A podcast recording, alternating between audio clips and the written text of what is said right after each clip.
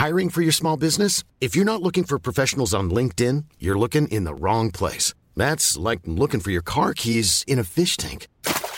LinkedIn helps you hire professionals you can't find anywhere else, even those who aren't actively searching for a new job but might be open to the perfect role. In a given month, over 70% of LinkedIn users don't even visit other leading job sites. So start looking in the right place. With LinkedIn, you can hire professionals like a professional. Post your free job on linkedin.com slash people today. mukashimukashi.audio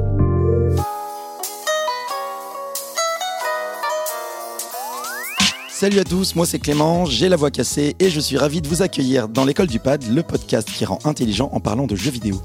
Avant toute chose, je tenais à vous remercier pour les retours concernant la précédente émission. On a reçu beaucoup d'encouragements et de critiques constructives qu'on va essayer de prendre en compte pour nous améliorer. Pour ce nouvel épisode, je vous propose de plonger dans les mystères du cerveau humain en nous concentrant sur une maladie dont tout le monde a entendu parler mais que peu de personnes connaissent réellement, la schizophrénie. Pour ça, on va s'appuyer sur un jeu qui ne se contente pas de parler de la maladie, mais qui en a fait le cœur de son histoire et de ses mécaniques de gameplay. Hellblade Senua Sacrifice.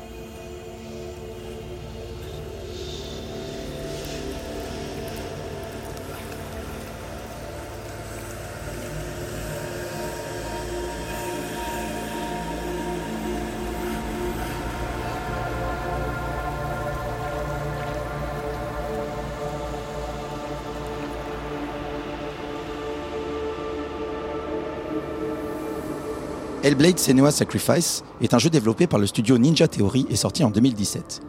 Il se déroule en 900 après Jésus-Christ, dans les terres brumeuses d'Écosse, à une époque trouble pour le pays qui subit les assauts de guerriers vikings déterminés à le conquérir. En ces temps où la violence est partout, nous incarnons Senua, une jeune femme qui part à la recherche de Dillion, l'homme qu'elle aime et qui a été kidnappé après la destruction de leur village par des vikings. Le jeu se déroule dans un monde étrange, magique, où esprits, monstres et légendes prennent vie un univers situé quelque part entre le fantastique et l'heroic fantasy. Du moins, c'est ce que l'on croit au début, car rapidement, on comprend que Senua est atteinte d'une maladie mentale, et qu'une grande partie des ennemis qu'elle affronte et du monde délabré qu'elle traverse ne sont que le fruit de son cerveau malade. L'objectif du joueur n'est donc pas de sauver le monde, mais de suivre Senua dans son combat contre une maladie mentale qui l'empêche de faire le deuil de sa famille et de son bien-aimé. Manette en main, je n'ai cessé de me demander de quelle maladie souffrait Senua. Est-elle schizophrène, bipolaire ou juste tout simplement folle? Et que se passe-t-il dans un cerveau lorsque, comme Sinua, on a des visions et qu'on entend des voix? Pour tenter de répondre à ces questions, j'ai le plaisir d'accueillir Baptiste Pignon. Salut Baptiste. Salut. Salut, je suis ravi de, de t'accueillir. Qui es-tu? Baptiste Je suis psychiatre, je travaille au centre expert, dans un centre expert schizophrénie. C'est quoi un centre expert? Un centre expert, c'est un endroit où euh, les patients sont envoyés par leur médecin, soit leur médecin traitant, mais la plupart du temps c'est leur psychiatre traitant, et ils sont envoyés pour une bonne raison. Euh, la plupart du temps, c'est qu'il y a une suspicion diagnostique, on n'est pas très sûr du diagnostic. Et le second cas, c'est quand il y a des difficultés thérapeutiques. Donc euh, c'est des patients qu'on a du mal à équilibrer avec les traitements standards et pour lesquels il faut réfléchir un petit peu et on, on nous les envoie. Et du coup, nous, on évalue ces patients de manière prolongée, approfondie, beaucoup plus que ne peut le faire un psychiatre euh, en ville ou euh, à l'hôpital parce qu'on prend, on, on prend beaucoup de temps avec le patient. Et on fait euh, une conclusion diagnostique et des recommandations thérapeutiques. Ok, et toi, du coup, tu es, spécialisé schizophrénie? Oui. Tout à fait. D'accord. Donc c'est une sous-spécialisation officieuse, hein, c'est pas comme euh, dans d'autres spécialités où... euh, T'as pas ton petit diplôme spécialiste Non. schizophrénie Non, exactement. Euh, mais disons que voilà, je, je vois surtout des patients souffrant de schizophrénie. Pourquoi cette spécialisation? Ça t'intéresse plus qu'une autre maladie ou? Euh, oui, oui. Moi, Ah oui, moi, personnellement, ça m'intéresse plus qu'une autre maladie de tout le temps. Euh, depuis le début de mes études de psychiatrie, euh, je trouvais que c'était euh, les patients les plus intéressants. D'accord. Tu peux me dire pourquoi ou, ou c'est privé? Non, c'est pas privé, c'est difficile à expliquer. Enfin, parce que c'est quelque chose. dont- Enfin, je me pose même plus la question aujourd'hui, mais en gros, je trouvais que les, les expériences décrites. euh, par ces patients étaient euh, intéressantes, euh, étaient très éloignées euh, du réel, de ma vie quotidienne aussi. Voilà, c'est pour ça que je trouvais que c'était le plus intéressant de, de discuter avec ces patients au début de mes études et que voilà, ça a continué. Bon, bah, maintenant, ça c'est un, un engagement aussi parce que je, je trouve que c'est une maladie euh, terrible et euh, je, Tu fais ce que tu peux pour la combattre? Voilà, exactement. Euh, mais à la base, c'est une curiosité pour le discours de ces patients, ce qu'ils vivent. Au départ, je me le racontais comme ça, comme une expérience littéraire de quelqu'un qui, qui raconte sa propre expérience, qui est très éloignée de la mienne et qui, qui m'intéressait pour cette raison. Cool. Ok, eh ben je crois qu'on est prêt à plonger dans la tête de Sénéa.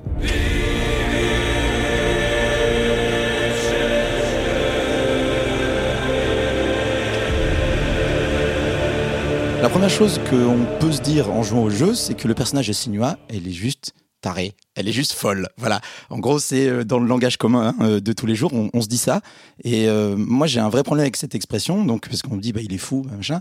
Est-ce que tu peux me parler de l'expression être fou? Parce que pour moi, c'est une espèce de, range tout là, qui, c'est le bordel. Je sais pas ce que ça veut dire. Bah, on a, on a un peu le même avis sur la question, c'est-à-dire que c'est quelque chose qu'on n'utilise pas, en tout cas pas sérieusement dans notre vie de tous les jours, parce que la psychiatrie, justement, c'est une façon de, décrypter ça, de catégoriser et de soigner au mieux, au plus précis. Et du coup, le terme fou est un fourre-tout euh, qui contient plein de maladies différentes, qui euh, à la base sont, je vous apprends rien, définies par en gros une altération de la raison, des facultés mentales mais voilà, ça peut être atteint de manière très différente et en plus on l'aime pas ce terme parce qu'il il sous-entend une catégorisation disons, définitive des gens qui auraient euh, perdu la raison, tout simplement.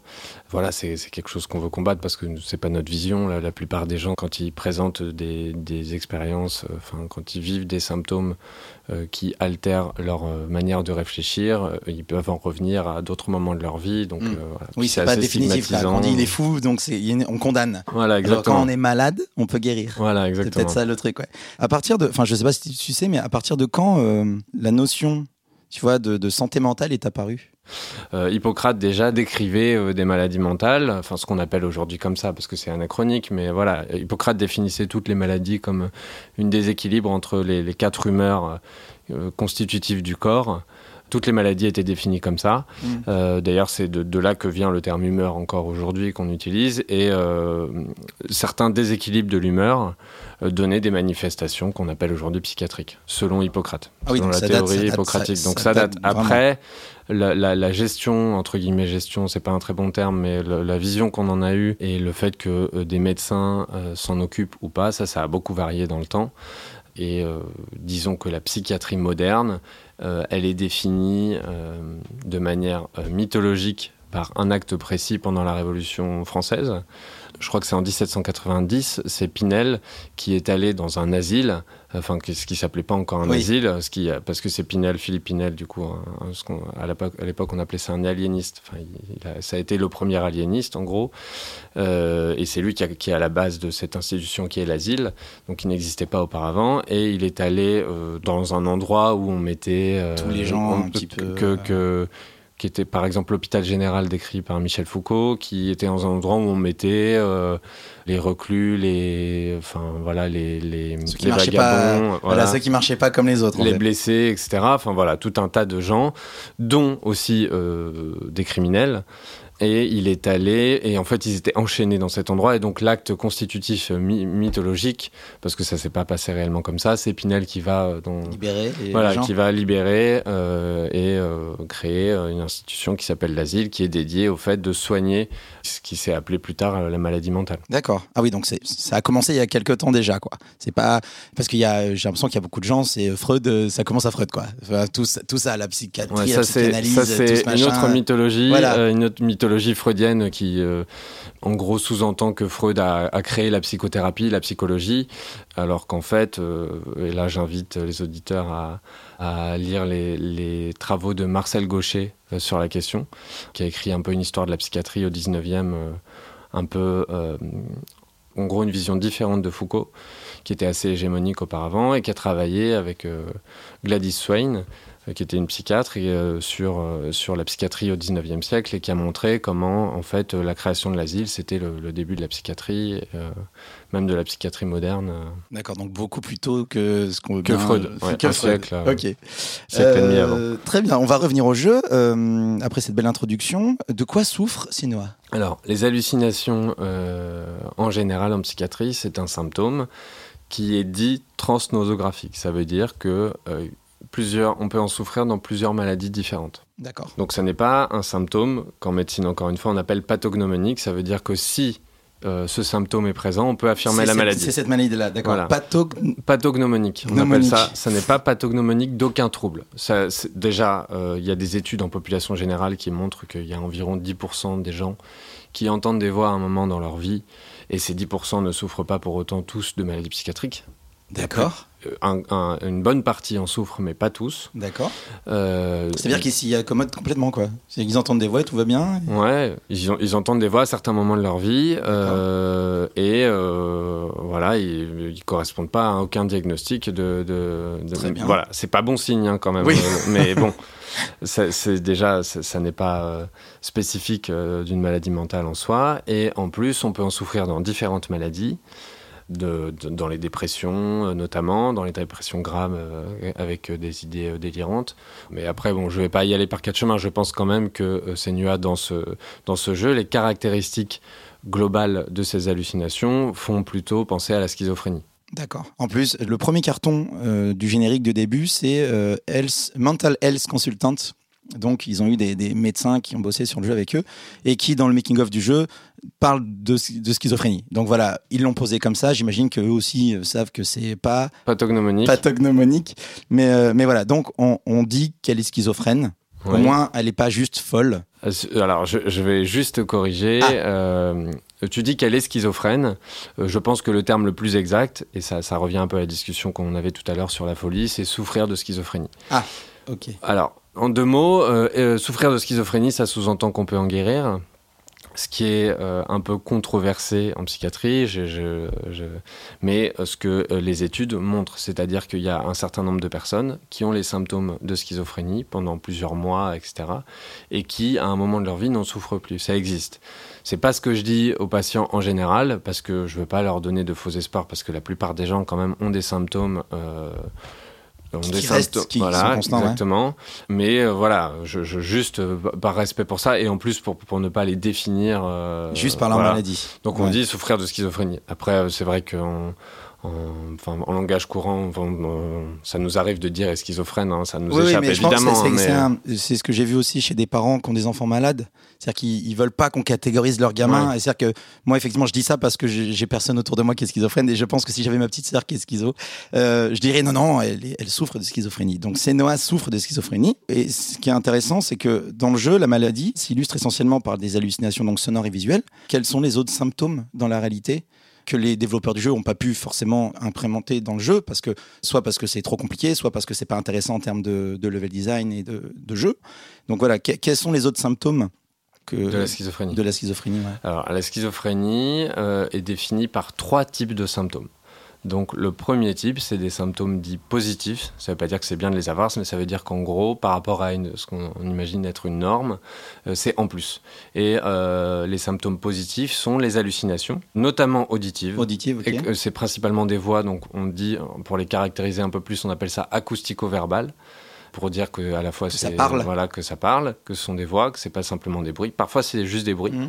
C'est principalement auditif, c'est la principale modalité hallucinatoire. Il y en a d'autres. Il y a euh, alors les hallucinations visuelles, on en parlera peut-être un peu plus tard plus spécifiquement parce que c'est un petit peu controversé, mais il y a quand même des, hallucinations visuelles si on doit faire un résumé. Euh, il y a euh, aussi des hallucinations qui concernent le toucher, l'odorat, le goût.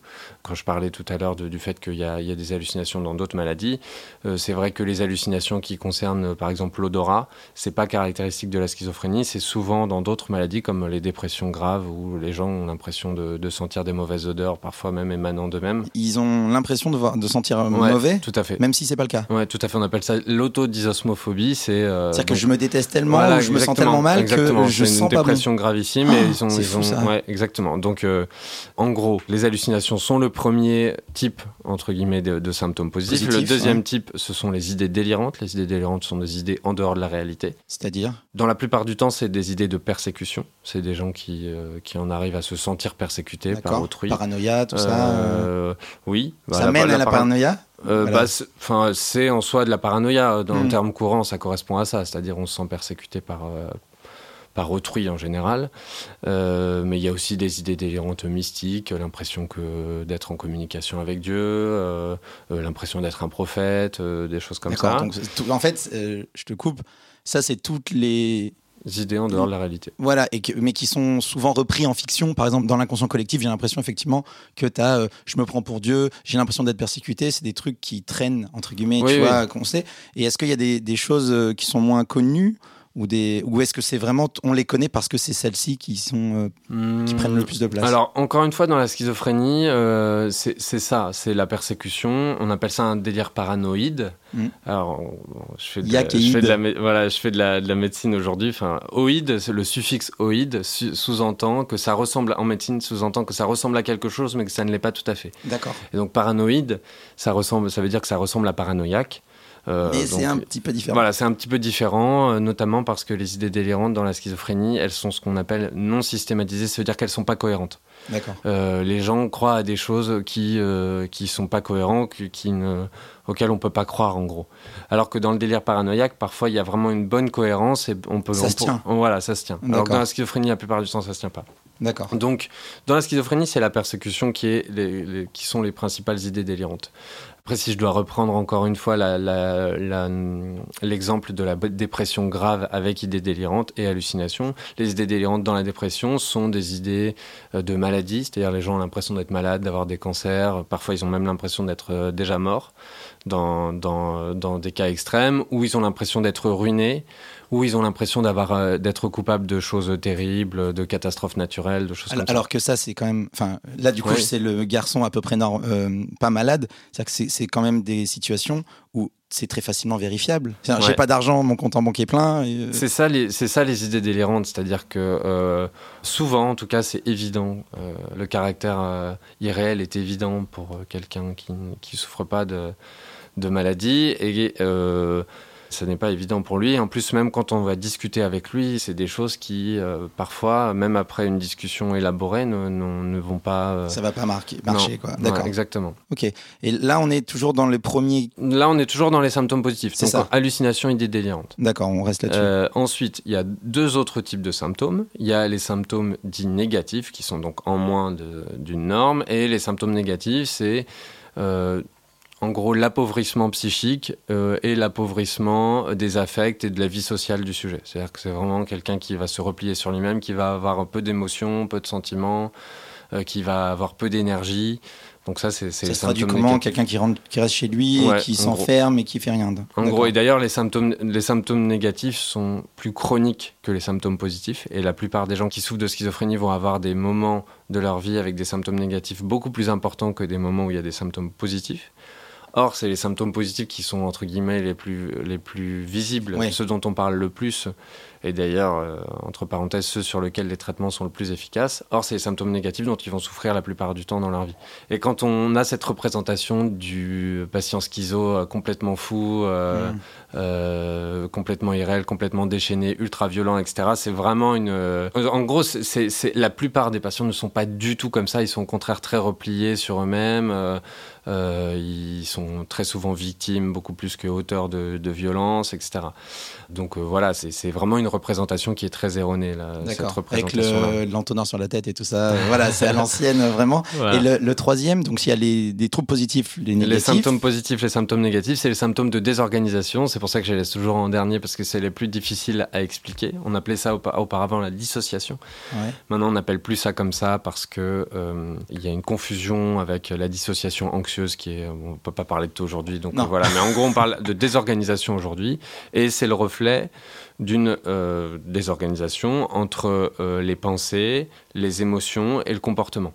Euh, entre les pensées entre elles-mêmes, euh, et aussi de, une désorganisation de l'articulation entre pensée, émotion et comportement. Donc en gros, on a normalement les trois doivent être cohérentes entre bah, elles. Oui, à peu près. On a des émotions quand on vit quelque chose de triste, on, on, pleure. et voilà, exactement. Et il y a des gens euh, qui sont tristes et ils rigolent et voilà, c'est ça. Pour La plupart du temps, c'est plus dans le sens où il y a peu d'émotions, c'est-à-dire que euh, il y a des choses tristes, qui, on parle de choses tristes et, le, voilà, y a, ça se manifeste pas du tout. Il n'y a pas d'émotion triste chez le patient. Euh, et surtout la désorganisation de la pensée. Elle se manifeste du coup par une désorganisation du discours. Et le discours, il est euh, relâché, il n'y a plus de lien logique entre les idées, euh, la, pensée s'articule mal. Euh, c'est ça qui, c'est ça vraiment le, discours un peu caricatural, euh, sans queue ni tête hmm. qu'on a parfois. C'est souvent de la désorganisation. Alors pour le coup, j'ai constaté que c'est beaucoup dans les grandes villes. On voit souvent des, des sans domicile fixe qui parle tout seul, tu sais, en, boucle, en boucle, en boucle, et qui parfois euh, s'adresse à quelqu'un euh, à côté. Et je me suis toujours demandé, est-ce que ça peut correspondre à ce que tu me dis ou est-ce Pour être très bref, je pense que la plupart des gens que tu vois comme ça euh, souffrent de schizophrénie. Je pense, après, pour affirmer qu'il y a une schizophrénie, il faut être à distance de désintoxication de drogue et d'alcool de stupéfiants et d'alcool. Ah, Donc, si quelqu'un est bourré, parle tout seul euh, comme ça, c'est entre guillemets, ça compte pas. Ça, ça, veut, ça veut pas dire que parfois, euh, si à distance des intoxications, il n'aura pas du tout ces symptômes. Dans ce cas-là, c'est pas la schizophrénie. D'accord. La schizophrénie, c'est quand on a ces symptômes un peu au-delà des intoxications et un peu tout le temps. Et donc oui, euh, justement, cette vision des, des, sans domicile fixe dont tu parles, la plupart des gens qu'on voit parler dans la rue comme ça, quand ils sont pas intoxiqués ou alcoolisés, ils sont seuls dans un coin, ils sont pas en train de d'agresser les autres ou, quoi. D'accord. Ben, très bien, ben, on va retomber sur nos pattes et euh, récupérer ces noix, qui, elle, du coup, dans le jeu, n'est représentée que à travers les symptômes positifs, à savoir les hallucinations sonores et visuelles. Et on va commencer par le sonore.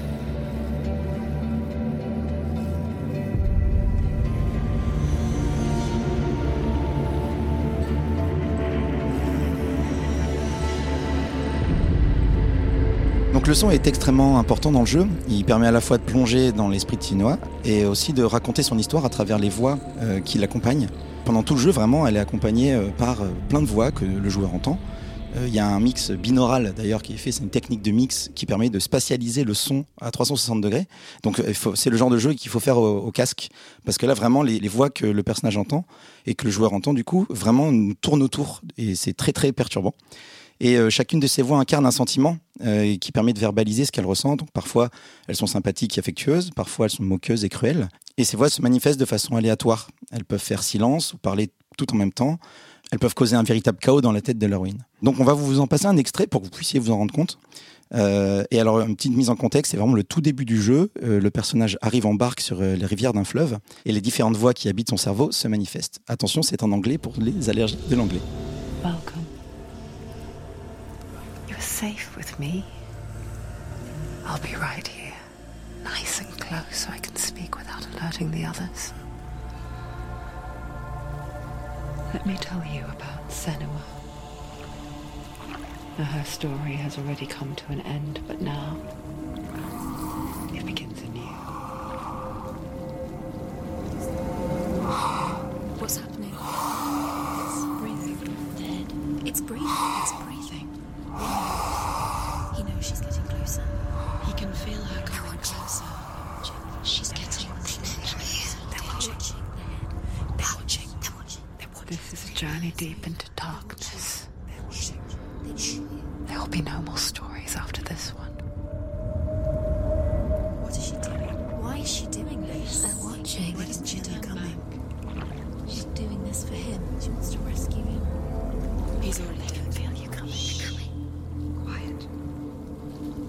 Viennent les voix que les malades entendent? Est-ce que c'est un problème de chimie dans le cerveau?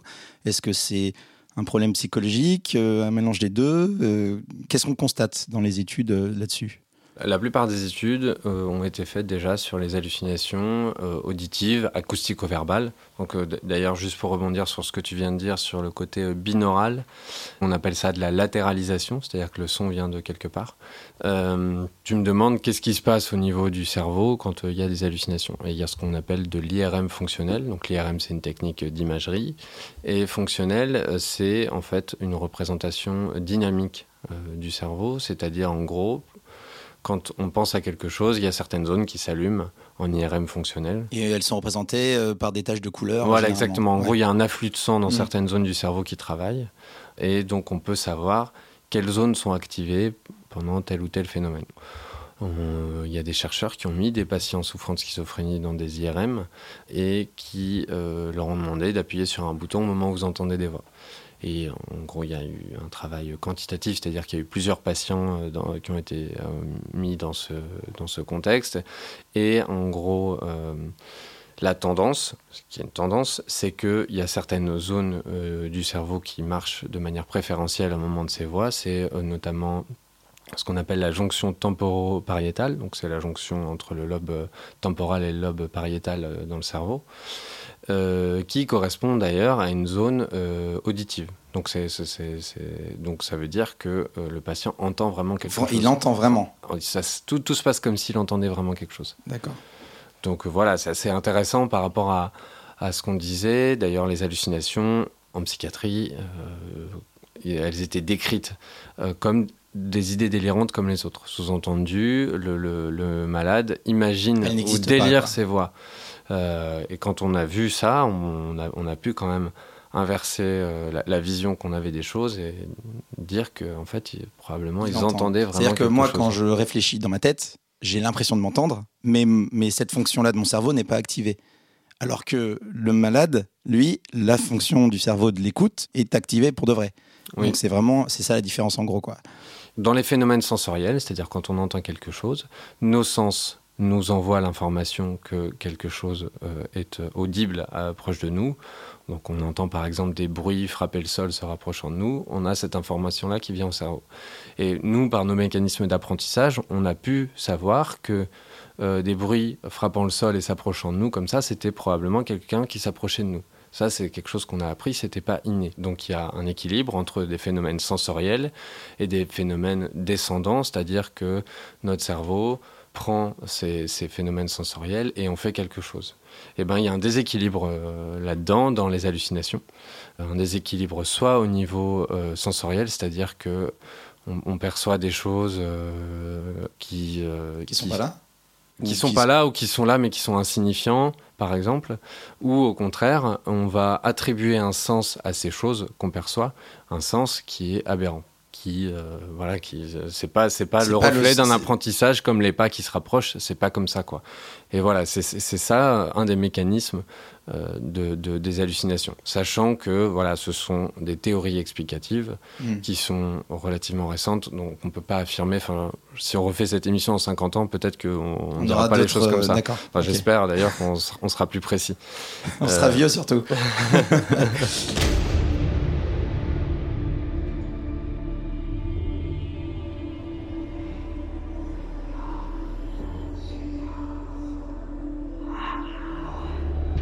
coup, est-ce que les voix qu'on peut entendre peuvent être, euh, bah, tu sais, euh, un proche qu'on a perdu et qu'on refuse d'oublier Enfin, tu vois, quelque chose qui est vraiment purement euh, mental sans qu'il y ait de la chimie là-dedans?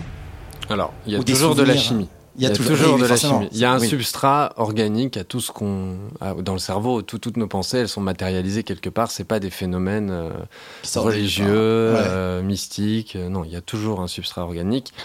Bon, je, dis ça, je m'exprime euh, en mon nom. Hein. Certains ne, ne, disent pas ça, mais bon, enfin, on a le droit de penser ce qu'on veut. Voilà, exactement. Euh, la psychanalyse est bâtie sur une explication de la maladie mentale, une explication euh, de pourquoi est-ce qu'on souffre de maladie mentale. Et un des principaux mécanismes, pour être très résumé, c'est de dire qu'il y a un conflit entre le conscient et l'inconscient. Freud a peu travaillé sur la psychose. Enfin, c'est pas, il a surtout fait des travaux sur la névrose. Euh, et donc, il n'y a pas beaucoup d'explications de, euh, de, la psychose. Enfin, après, de, ce que j'en connais, je ne suis pas un spécialiste de Freud, mais euh, c'est plus Lacan qui, par exemple, a euh, modéliser, entre guillemets, je ne suis pas sûr qu'il aurait accepté ce terme, euh, les hallucinations comme euh, un peu ce que tu dis, c'est-à-dire une méthode de résolution de certains conflits intérieurs, etc. Mais c'est juste une modélisation des choses, c'est une interprétation des symptômes. Donc, que, vous, vous, dans ta pratique, non. Toi, non, vous n'êtes vraiment pas là. Moi, je fais pas ça. Non, on fait pas ça. bah parce que on pense que c'est que c'est pas sérieux que c'est de la conjoncture euh, et que de la conjecture, pardon. Rien ne peut nous permettre de faire ça. On est médecin, on essaye quand même de faire les choses sérieusement. Donc on ne fait pas ce genre d'interprétation. Ça ne veut pas dire que euh, elles sont euh, inutile. Mm. Je pense qu'il euh, y a des fonctions différentes. Euh, et je pense qu'il y a certains patients que ça peut aider si on, leur, euh, si on donne un sens à leurs hallucinations, entre guillemets. Si on interprète et donner un sens aux hallucinations. Par exemple, tu vois, dans, dans le jeu, Senua passe son temps à parler à et à les voir et à les entendre à des gens euh, qui sont décédés et qui lui sont proches. Donc y a sa mère, son amoureux, le chef du village qui l'a euh, accueilli quand tout le monde l'a jeté par terre euh, dehors parce que comme elle était malade, mais à l'époque il disait juste qu'elle était condamnée ou qu'elle était cursed, donc c'est maudite. Voilà, merci à l'ingénieur du son, qu'elle est, maudite. Et est-ce que si quelqu'un continue à entendre la voix de son fils qui est décédé, est-ce qu'il n'y a pas un peu quand même de ça? Où est-ce que tu te positionnes toi? Impossible de dire. Déjà, c'est des choses qui se font à l'échelle individuelle, donc de chaque personne. Et euh, donc je sais pas pour Senua, euh, mais euh, voilà, je, je, et c'est impossible de dire ça. C'est donc je pourrais pas ni dire oui ni dire non. en tout cas, les patients qui souffrent de schizophrénie déjà, il y a une grande hétérogénéité, ça veut dire que euh, c'est des malades très différents les uns les autres. Euh, je t'ai dit, euh, tu as vu les symptômes positifs, négatifs des organisations, c'est des symptômes très différents et ils sont présents en différentes intensités au sein de chacun, donc même durant la vie de chacun, ils évoluent. donc voilà, il y a une grande hétérogénéité clinique. mais en tout cas, mais il y a des symptômes qui reviennent souvent et ce sont donc pour revenir à ce que tu dis, c'est-à-dire de, personnaliser, d'individualiser un petit peu les hallucinations en disant, là par exemple, Noah, elle entend des gens qui sont morts et qui ont compté pour elle, et c'est un, processus un peu comme euh, quelque chose de l'ordre du deuil, de, vivre avec, etc. Euh, dans la schizophrénie, la plupart du temps, ces voix, elles sont de contenu négatif. C'est des voix euh, l'interprétation qu'on en fait, le timbre de la voix déjà est, différent selon les gens, et l'interprétation qu'en font les gens est différente. Mais en tout cas, le contenu est souvent négatif. C'est des commentaires sur les actes du quotidien. C'est-à-dire, je suis en train de boire un verre d'eau, et eh ben, euh, j'ai une voix qui me dit euh, c'est n'importe quoi, ou euh, voilà, ou fais pas ci, fais pas ça. Il y a beaucoup d'ordre aussi. Et c'est parfois aussi des insultes. ouais, des insultes. Il y a des gens qui ils, vivent et ils se font insulter dans leur tête toute la journée. Ouais, tout à ah, fait. ça doit être dur. D'accord. Parce que effectivement, dans le jeu, il y a un peu les deux. C'est-à-dire qu'il y a euh, sa maladie qui est, qui est incarnée par une espèce de, personnage euh, asexué avec le corps qui est tout décrépit, dégueulasse, et, qui dit t'as pas le choix et tu vas sombrer. Et il y a les personnages positifs, dont certaines des voix qu'on a entendues, qui n'arrêtent pas de l'encourager. Donc voilà. Et en fait, elle, elle est tout le temps en ping-pong entre les deux. Parce que dans les voix qu'on a entendues, à l'instant, il y en a qui sont positives et négatives en même temps. Et donc, euh, pour le joueur, c'est euh, fais ci, fais pas ça. Il y a un moment, il faut, faut choisir une porte entre deux portes et, et c'est la guerre. C'est-à-dire que dans sa tête, ça se bastonne. C'est voilà, voilà, voilà, à droite, à gauche. Et toi, en tant que joueur, il faut que tu choisisses et ça te fout la pression. Tu fais, mais je sais pas où aller, bordel. Et toi, tu me dis qu'en dans la réalité, c'est dominante négative quand même. Oui, alors le fait qu'il y ait plusieurs voix, ça c'est assez classique. La schizophrénie, même par rapport aux, autres maladies dont je parlais, pouvait, pouvait, y avoir des hallucinations, quand il y a plusieurs voix, c'est assez classique. Euh, déjà, et majoritairement, c'est contenu négatif. Après, ça, arrive qu'il y ait des patients qui soient contents de leur voix parce qu'elle les occupe, c'est une présence, euh, et même parfois des patients qui, dont, la voix est, fait des commentaires positifs. Mais vraiment, c'est pas la majorité des, gens. Mais ils veulent s'en débarrasser quand même ou pas, alors du coup, des voix? Les, les, gens qui ont des voix positives, moins. Euh, la plupart des gens veulent s'en débarrasser. Il y a des gens qui ne reconnaissent pas la, enfin qui soit ne reconnaissent pas en avoir, ça ça arrive souvent, mais on sait qu'ils en ont parce qu'on les voit écouter, on les voit répondre et euh, leurs proches nous disent qu'ils parlent tout le temps tout seuls chez eux, etc. Euh, il y en a certains euh, qui disent que ce sont des phénomènes auxquels on ne pourra jamais avoir accès parce qu'ils sont là, parce que c'est Dieu, parce que c'est autre chose. Il y en a et il y en a qui veulent s'en débarrasser. Il y en a qui veulent s'en débarrasser. Euh, souvent, en fait, il y a ce qu'on appelle la psychoéducation, ça veut dire, et qui se fait malgré tout, euh, qui est un peu difficile dans la schizophrénie. Euh, la psychoéducation, c'est d'apprendre au patient quelle est sa maladie, quels sont les symptômes, comment elle se traite, etc. Qu'est-ce que, quels sont les symptômes un peu alarmants, etc. Dans la schizophrénie, c'est un peu plus difficile que dans, dans les autres maladies, mais euh, il y a quand même une psychoéducation qui se fait euh, selon les moments de décompensation. Donc les moments de décompensation, juste pour vous dire, c'est des moments où surtout les symptômes positifs reviennent. Euh, après être partis un peu, après s'être éloignés, ils reviennent et euh, voilà, il y a beaucoup de souffrance dans ces moments-là souvent. Et donc, euh, au fur et à mesure des décompensations, souvent il y a quand même un apprentissage qui se fait chez beaucoup de patients. Pas, pas, pas tous, mais chez beaucoup. Qui apprennent à, à, voir quand ça, quand ils, ça remonte, exactement. et du coup, là, ils reconnaissent plus facilement le caractère pathologique des choses. et, Apprendre à reconnaître sa maladie, c'est apprendre à accepter qu'on est malade. Quoi.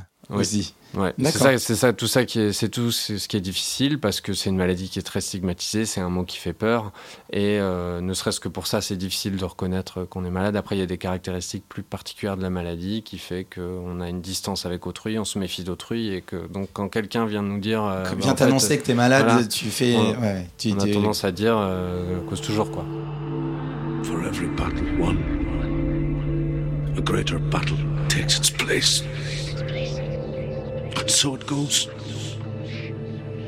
Until we fall. And in the end, we all fall. Even the gods have their time. Yet we still go on.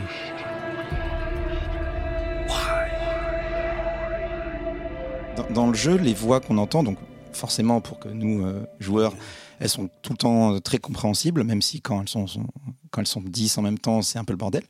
Mais euh, est-ce que dans la réalité, mais tu as, déjà un petit peu répondu, mais juste pour que ce soit un peu plus clair, est-ce que c'est tout le temps très clair? Est-ce que ça peut être des bruits? Est-ce que ça peut être complètement le bordel? C'est comment ça, ça peut être des bruits, ça peut être complètement le bordel. Et ça peut commencer par des bruits. Moi, je me souviens de patients qui me racontaient que un épisode avait commencé par un sifflement. Comme un acouphène euh, Ouais, exactement. D'ailleurs, il y a des patients qui consultent des ORL euh, pour des acouphènes, euh, alors qu'en fait, c'est des hallucinations. C'est, ah, ça, ça, arrive. donc, oui. Et, et, en fait, ces hallucinations, quand elles sont présentes, comme chez Cellua, elles désorganisent la pensée. Donc, c'est là qu'il y a un lien entre les différents symptômes c'est que en fait ça, fait, ça provoque des troubles du cours de la pensée, on peut plus réfléchir correctement, et c'est là que notre pensée elle, peut se désorganiser aussi. Donc voilà, on imagine bien que quelqu'un qui entend les voix que c'est lui à entend, il peut pas réfléchir, agir, vivre correctement. Hmm. Et ces voix, quand, quand, les patients entendent des voix, est-ce que c'est des voix qui sortent de nulle part ou est-ce que c'est forcément des voix euh, qui font référence à... Enfin, des voix qu'ils ont déjà entendues, de proches, de... Non. Non, ça, peut, ça, peut être les deux. La plupart du temps, ils n'ont pas entendu. Et la plupart du temps, c'est des voix qui sortent de nulle part et qui sont interprétées différemment. Encore une fois, je reviens sur la notion d'interprétation. C'est-à-dire, euh, voilà, parfois on sait que c'est en soi des symptômes. Euh, euh, et parfois, c'est interprété comme venant de Dieu. Ou... Ouais. Mais c'est pas tout le temps, du coup, la voix d'un proche. Ça peut vraiment sortir. La plupart du temps, c'est pas la voix d'un proche. Ah, d'accord. Est-ce qu'il y a une sous-catégorie, si je m'exprime ainsi, de justement de gens qui entendent leurs proches ou, est-ce que ça veut dire quelque chose de particulier ou pas, pas défini comme tel Non, non. Enfin pour nous, en tout cas. Après, euh, peut-être qu'un jour on attribuera la finesse de ces symptômes, c'est-à-dire euh, est-ce que ce sont des voix familières ou pas, par exemple, comme quelque chose de, clé. Hmm. Aujourd'hui, en tout cas, c'est pas le cas. C'est pas le cas. Ok. Et euh, dans le jeu, les voix peuvent laisser euh, Senua tranquille pendant des petits moments?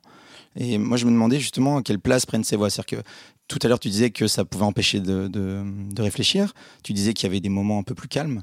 Euh, est-ce que les hallucinations peuvent disparaître complètement pendant 5 ans? On n'en sait rien. Et revenir. Euh, est-ce que, est que les malades peuvent apprendre à les contrôler? Tu vois? Alors, plusieurs, euh, plusieurs questions. Ouais.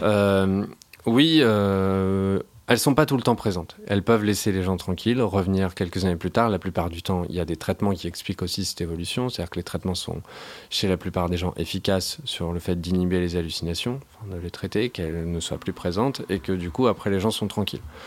Tant qu'ils prennent le traitement. Tant qu'ils prennent le traitement, ils Tant qu'ils prennent le traitement. Entre guillemets, voilà. Après, il y a certains patients, c'est rare, mais certains patients qui prennent leur traitement et qui ont quand même des épisodes de décompensation.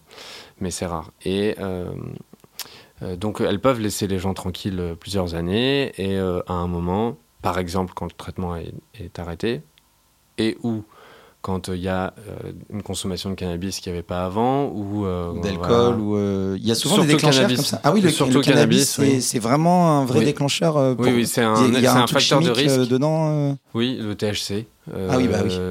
je ne fume pas, c'est pour ça que je ne connais rien.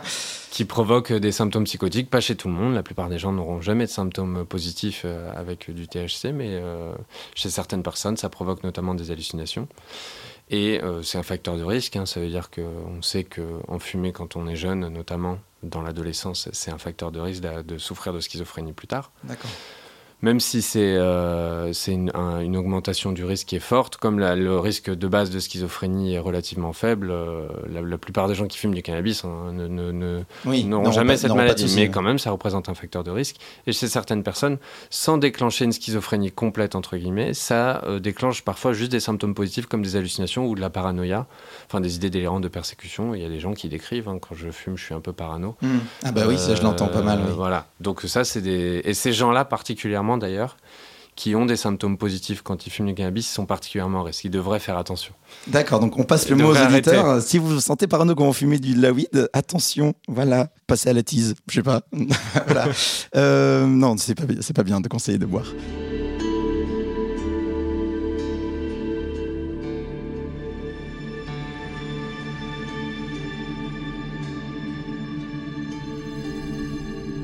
Il y a deux questions encore, c'est est-ce qu'on est euh, schizophrène? Est-ce que c'est -ce un truc de naissance? Est-ce que c'est comme, euh, tu sais, les maladies génétiques où bah, c'est un truc que, tu as en toi? Et deux, qu'est-ce, si c'est pas le cas, est-ce que c'est quelque chose qui est dormant et qu'il y a un événement comme peut-être la weed et d'autres choses, euh, peuvent déclencher Est-ce que c'est un trauma? Est-ce que ça, peut, ça sort de n'importe où comme ça? Est-ce qu'il y a tout le temps un événement traumatique qui déclenche la chose, par exemple? Alors juste, euh, pour répondre aussi à cette question, je vais revenir à l'ancienne question ah. que j'ai oublié de préciser. Donc ça peut être du cannabis, mais ça peut, euh, les voix, elles sont aussi déclenchées dans des situations de stress. C'est-à-dire quand les gens vivent des, choses, des choses stressantes, des choses difficiles, ça peut déclencher des voix quand ils ont déjà eu avant. Après, est-ce qu'on est avec une schizophrénie? Non. Non. donc, ça, ça, touche directement mon, en plus mes, mon thème de recherche. Euh, parce que tu es chercheur aussi, on l'a pas dit. Voilà, parce que je fais aussi euh, une partie de mon temps est, est consacrée à la recherche, notamment sur les facteurs de risque environnementaux, c'est-à-dire euh, de la naissance au déclenchement de la maladie. Est-ce qu'on a été exposé à certaines choses qui nous ont fait avoir cette maladie plus tard? Et donc, en l'état actuel des choses, pour faire un résumé de l'état actuel des connaissances, euh, non. On, ne naît pas on ne pas. Euh, sous-entendu, il n'y a pas de gène qui soit euh, spécifique. Il n'y a pas un gène, il y a plusieurs gènes, et même quand on a plusieurs gènes, ça ne veut pas dire qu'on qui vont se déclencher. Il y a une forte influence de l'environnement dans le développement. Donc selon le niveau de vulnérabilité génétique, l'influence de l'environnement ne sera pas la même. Quand on a plusieurs gènes de susceptibilité, ben, on est plus sensible. Euh, voilà, et d'ailleurs il y, a notamment une étude très euh, connue sur le cannabis et sur euh, un certain allèle et euh, chez certaines personnes qui présentent une, une, certaine version de cet allèle, le risque de, quand on fume du cannabis de déclencher une schizophrénie est très fort, et chez les autres, non. L'allèle, juste pour les gens ignorants comme moi, c'est... Ah, pardon. Alors, l'allèle, c'est une, une, version d'un gène. D'accord, ok. Euh, un gène, un, ça correspond à un emplacement sur l'ADN, et un allèle, ça correspond à une version de ce gène. D'accord. Donc, il y a des gens qui ont cette version de ce gène-là, plus sensible. S'ils fument du cannabis, ah, ça vraiment le risque est majeur. Oui, et quand ça s'est sorti, d'ailleurs, c'était il, y a une quinzaine d'années, il y a même des gens qui ont dit il faut repérer cet allèle dans la population générale et il faut dire aux gens de ne pas fumer de cannabis. Bon, ça, c'est pas fait. C'est une stratégie de prévention qui, pour le moment, euh, oui, c'est un peu limité. Mais moi, par exemple, j'ai peut-être cet allèle-là, mais comme je ne fume absolument pas, je tout à fait. Il n'y aura peut-être jamais le déclencheur. Tout à fait, tout à fait. Donc voilà, tout ça pour dire que selon le niveau de vulnérabilité génétique, on développe ou pas la maladie. Et après, les facteurs de risque environnementaux connus, alors, les plus euh, connus, c'est-à-dire les plus répliqués, répliqués en, recherche, ça veut dire qu'il y a plusieurs études qui l'ont montré, et c'est un peu la base de la recherche. Ça veut dire que si on fait une étude un jour qui va montrer quelque chose, il faut la répliquer hmm. pour qu'on puisse dire que cette chose est vraie. Être validé, parce que euh, une expérience peut, euh, un résultat d'une expérience peut arriver par hasard, et il faut refaire cette expérience pour prouver que c'était pas le hasard en gros. Et hmm. donc, les choses qui sont les plus répliquées. Euh, en, schizophrénie pour les facteurs de risque, c'est l'urbanicité, c'est-à-dire le fait de naître et de grandir en ville. Euh, donc le fait de vivre en ville, le fait d'avoir vécu des choses difficiles, des expériences traumatiques, euh, donc qui sont de différentes natures. Hein. Ça peut être de l'expérience simplement de la privation émotionnelle des enfants qui, ont, à qui on n'a pas, dont on n'a pas bien pris soin. Euh, des enfants euh, qui ont été frappés, qui ont été agressés, etc. Mais encore une fois, ça peut être juste aussi de la, négligence. Oui, du manque d'amour entre sans, euh, sans les taper ni rien. Ça, c'est ça, c'est un deuxième type de facteur de risque. Il y, en a d'autres. Hein. Il y a par exemple la migration. C'est que les migrants notamment quand ils ont migré dans leur enfance, ils, ont, ils sont à risque de, de développer ce type de maladie. D'accord. Euh, voilà. Euh, et après, il y en a, il y en a, il y a différents autres euh, facteurs de risque. on parle, il y a un surcroît en gros de naissance en hiver, c'est-à-dire que les patients souffrant de schizophrénie statistiquement sont plus nés en hiver que les autres. Donc il y a l'hypothèse d'une d'une infection néonatale qui pourrait fragiliser le cerveau et euh, plus tard euh, qui puisse développer une schizophrénie. Genre la maman tombe malade et du coup on, récupère la maman quelque ou, chose. La maman ou l'enfant oui. tombe malade, voilà. Et euh, donc et d'ailleurs il y a tout un tas de, aussi de d'hypothèses immuno-inflammatoires, qu'en gros le, la schizophrénie serait le résultat d'une inflammation du cerveau. Mais là on est sur de l'hypothèse, on est sur des statistiques. on, est sur des statistiques.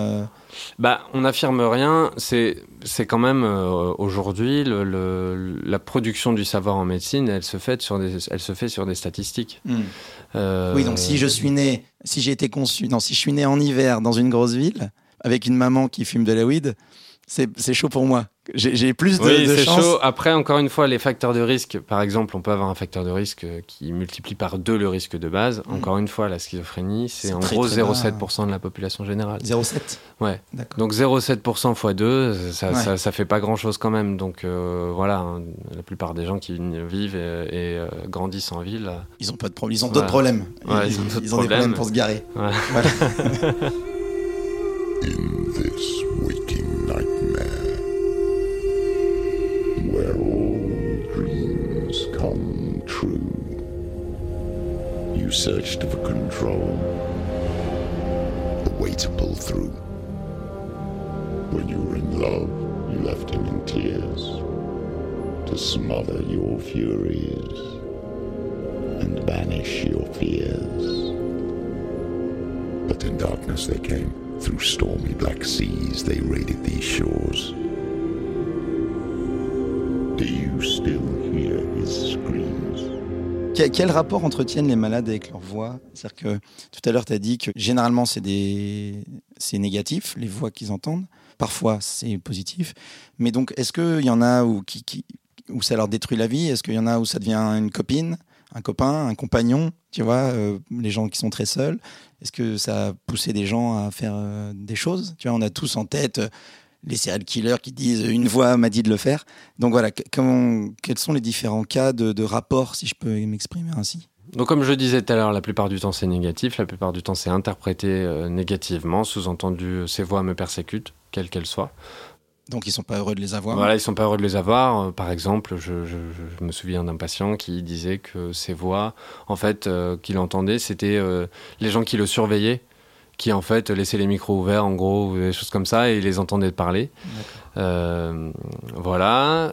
donc la plupart du temps, c'est la plupart du temps c'est négatif. Chez certains patients, rarement c'est positif, c'est vécu comme une présence, et voilà. Mais encore une fois, c'est vraiment minoritaire. Euh, et euh, donc la, fin de ta question, c'était plus est-ce que ça peut déclencher des choses? Ouais. Alors déjà de base, pour euh, évacuer un peu cette question, la plupart des tueurs en série ne, ne souffrent pas de schizophrénie. Vraiment, c'est vraiment assez loin de la clinique de la schizophrénie, le, fait de, tuer des gens en série. Donc bon, voilà. Après, il y a de rares cas où en fait les patients avaient une maladie mentale grave et probablement la schizophrénie, de loin en tout cas, on, a pu influencer un tout petit peu le truc. Exactement. Euh, et euh, les, les, encore une fois, la violence, le, risque de violence entre guillemets pas grave, c'est-à-dire les vols à la tire, les choses comme ça, ou grave comme euh, les crimes, les, assassinats, les choses comme ça, il est très faiblement augmenté chez les patients souffrant de schizophrénie. Donc, si on compare une patient des patients souffrant de schizophrénie à la population générale, il y a une très légère augmentation euh, quand même. Il faut le dire, c'est pas zéro euh, l'augmentation, mais c'est, euh, je crois, 5 ou 10% par exemple. et voilà, c'est un profil de patient bien précis qui souvent prend beaucoup de stupéfiants, etc. Donc bon, encore voilà, la plupart des, des, patients, ils sont plus victimes, repliés, ils mm. vivent un peu dans la peur, euh, plus que euh, auteurs de, de violence. Euh, après, les voix donnent souvent des ordres. Euh, parfois, c'est des ordres de suicide. Parfois, c'est des ordres d'agresser. La plupart des gens résistent à ces voix, en fait. Euh, ils résistent, ils passent leur temps à résister. C'est ça aussi qui fait qu'ils souffrent. Euh, il y a de rares cas où, entre guillemets, les patients succombent et obéissent. Ça, ça arrive. C'est déjà arrivé. C'est décrit dans la littérature. Est-ce que quand une voix ordonne à un patient de se suicider, est-ce que c'est la verbalisation de son inconscient, de quelque chose auquel il pense un peu et que ça sort comme ça Ou est-ce que vraiment ça peut arriver à quelqu'un qui n'a aucune euh, envie de suicide, entre guillemets, mais ça, ça, arrive quand même Enfin, tu vois, la voix lui, donne, lui dit ça quand même. C'est un peu la même question de, tout à l'heure, de, l'interprétation ou pas. Quand on fait les injonctions suicidaires, euh, donc les ordres de suicider, les injonctions hallucinatoires suicidaires, c'est assez classique euh, dans la schizophrénie. Euh, c'est pas le, reflet particulièrement, en tout cas de mon point de vue, de gens qui veulent mourir. C'est juste un, voilà, c'est euh, l'expression d'un symptôme. Donc c'est pas l'expression d'un désir secret de, se suicider. Euh, voilà. C'est-à-dire que tout, tout ce que verbalisent ces voix ne sont pas du coup euh, des, des, verbalisations de souhaits euh, euh, ou de désirs qui sont pas satisfaits. Parce que je suis plutôt école psychologie, tu vois. Donc tout, tout, tout n'est qu'inconscient. Et du coup, je me dis, bon, ben, une verbalisation, c'est que le mec veut ça ou veut ça. Donc c'est pas le cas. Non. D'accord. J'ai appris des choses aujourd'hui.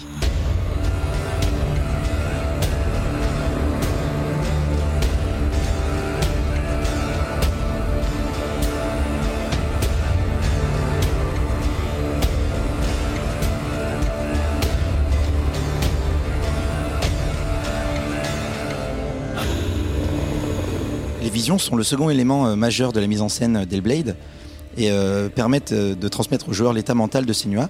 Donc à l'image, les décors se transforment, une colline verdoyante devient soudain un brasier au milieu desquels brûlent en hurlant tous les membres du village de Senua. Il y a des sanctuaires de pierres millénaires qui voient leurs murs disparaître et puis réapparaître. Et du coup, l'héroïne, faut, ça, devient un puzzle et un labyrinthe dont l'héroïne doit s'échapper. Les visions, ce sont aussi les adversaires qu'elle doit combattre tout le long du jeu.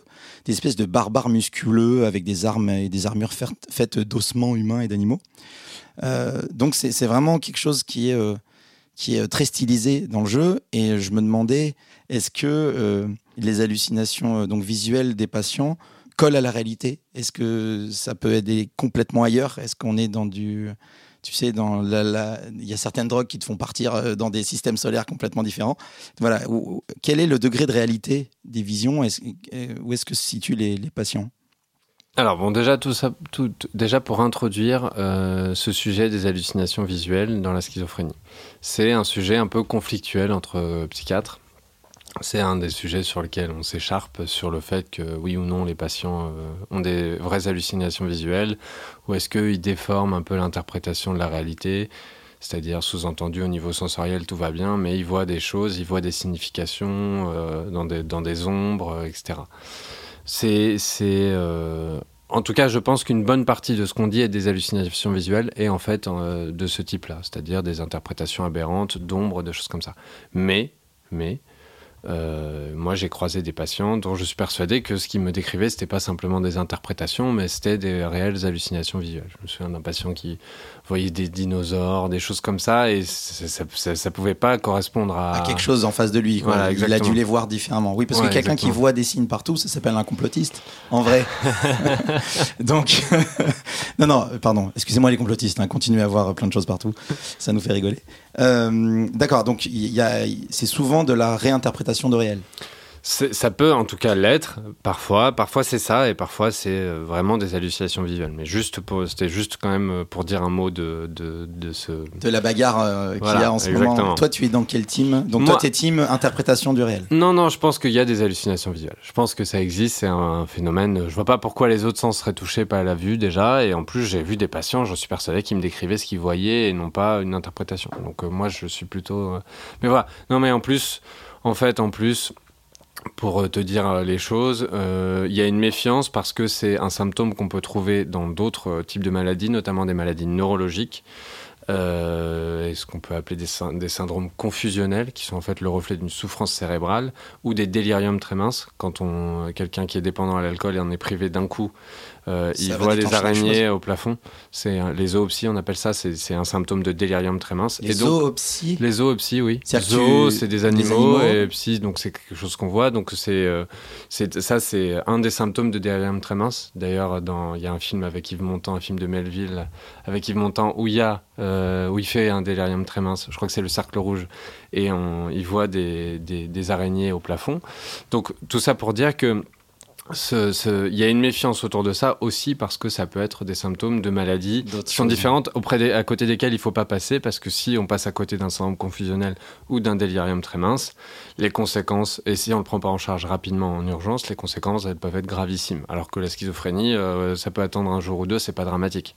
D'accord. Euh, voilà. Donc c'est juste pour compléter. Est-ce qu'un patient peut vraiment vivre visuellement dans un autre monde Moi, j'ai jamais vu ça. Non, j'ai jamais vu ça comme ça, euh, vivre dans un autre monde. Je, je pense que dans ce jeu, ils ont aussi, euh, ils se sont servis de leurs outils.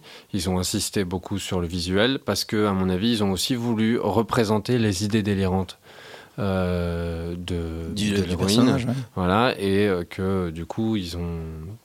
Ils se sont servis de ça, que c'était pas nécessairement que des hallucinations. C'est-à-dire que c'est aussi une- euh, avoir des idées délirantes.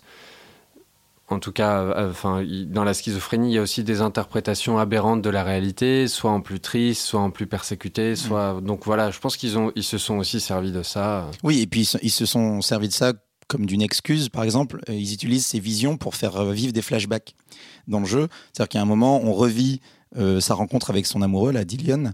Et, euh, et en fait, elle est dans un champ dégueulasse euh, au milieu du jeu. Et d'un coup, pouf, il y a un flash et elle se retrouve euh, en haut d'une colline trop mignonne avec un arbre et elle rencontre ce garçon. Et ça- nous, joueurs, ça nous permet de, revivre ce- cet instant-là. Donc, ça nous permet de nous attacher au personnage et de la rendre humaine et tout ça.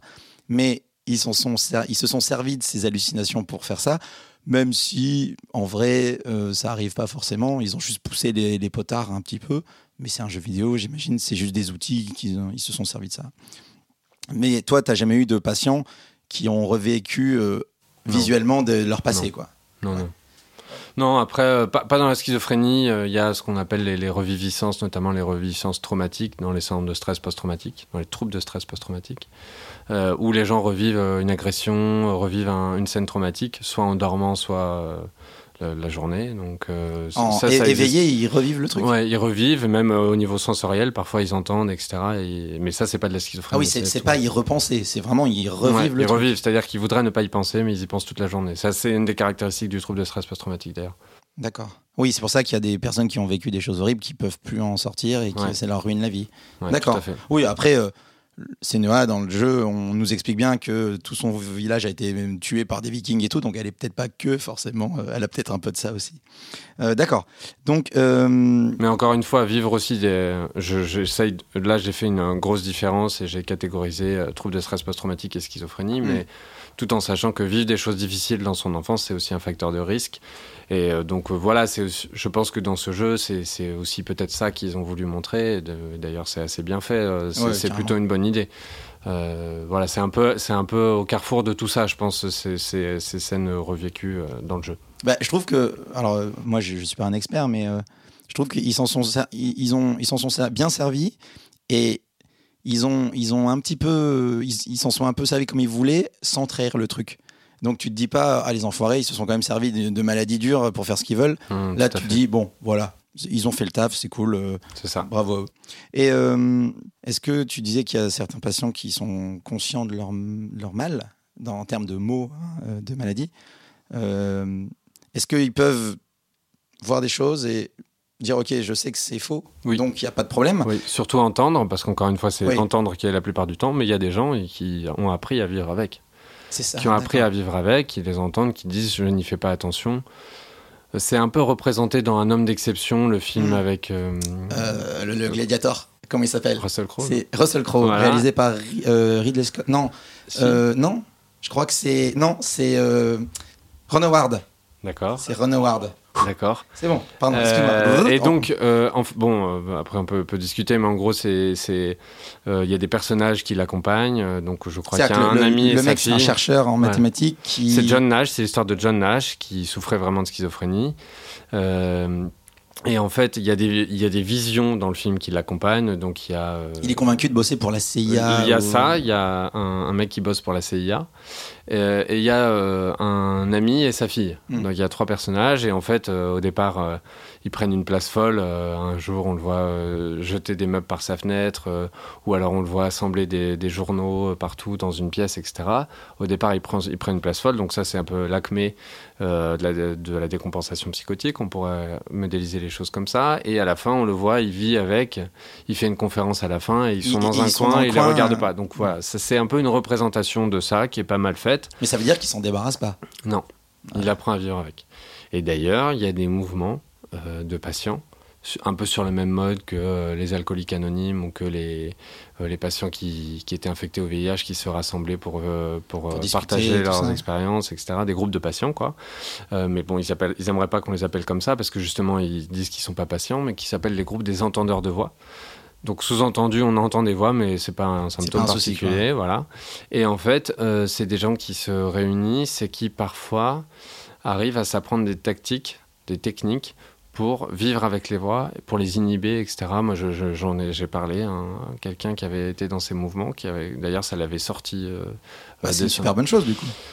Oui, alors euh, c'est juste, j'ai rencontré une personne à qui un jour euh, ça avait servi. Ah, alors voilà, je, je veux pas généraliser parce hmm. que parce qu'il y a Encore une fois, je ne sais pas, mais il paraît qu'ils disent à certains patients d'arrêter leur traitement et tout, etc. Donc je ne veux pas, veux pas faire leur euh, promotion, mais en tout cas, j'ai rencontré une personne euh, qui avait été et qui racontait que notamment, par exemple, on lui avait conseillé, quand il entendait des voix et qu'il avait envie d'y répondre, de prendre son téléphone et de faire comme ah, si... Euh, un peu une tactique comme ça. Voilà. D'accord. Donc voilà, d'une, il y a donc il y a des gens qui arrivent à un peu adressé, euh, enfin voilà, à les maîtriser.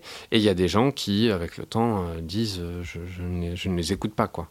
Mmh. je ne les écoute pas, j'ai conscience que c'est quelque chose de pathologique, je n'y attribue pas de valeur particulière, je les écoute pas. Après, le fait qu'il reste des hallucinations après un traitement bien conduit, c'est pas bon signe. Souvent, ça veut dire qu'il reste d'autres symptômes, etc. Oui, c'est que.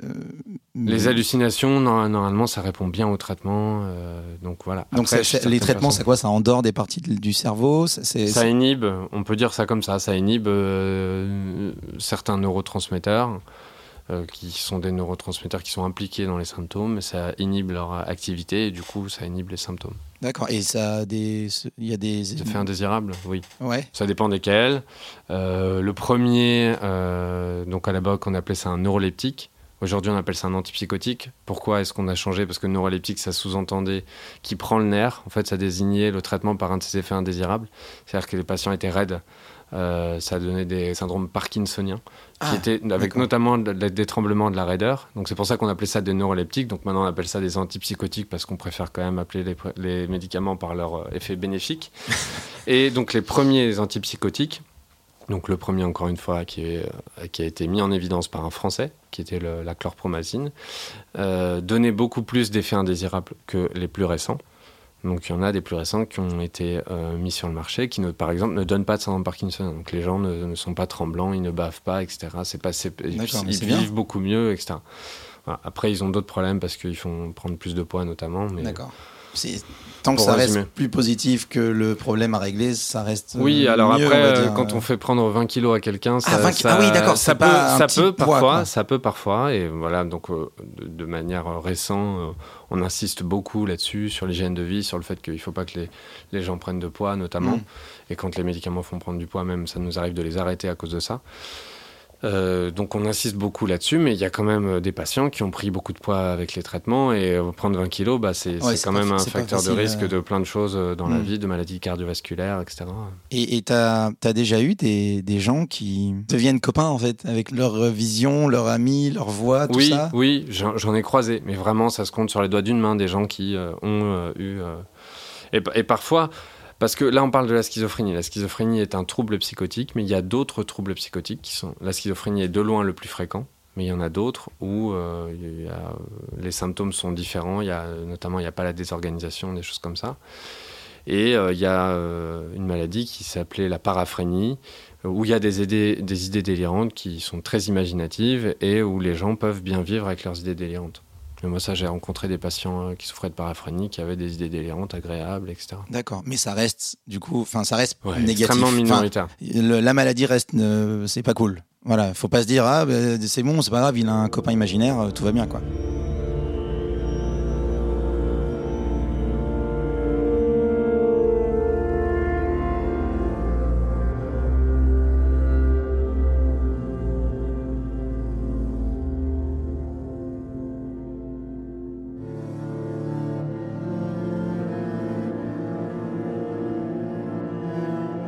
Donc tu me disais que l'équilibre entre hallucination sonore et visuelle, c'est le sonore quasiment tout le temps. C'est plus le sonore. Plus le sonore.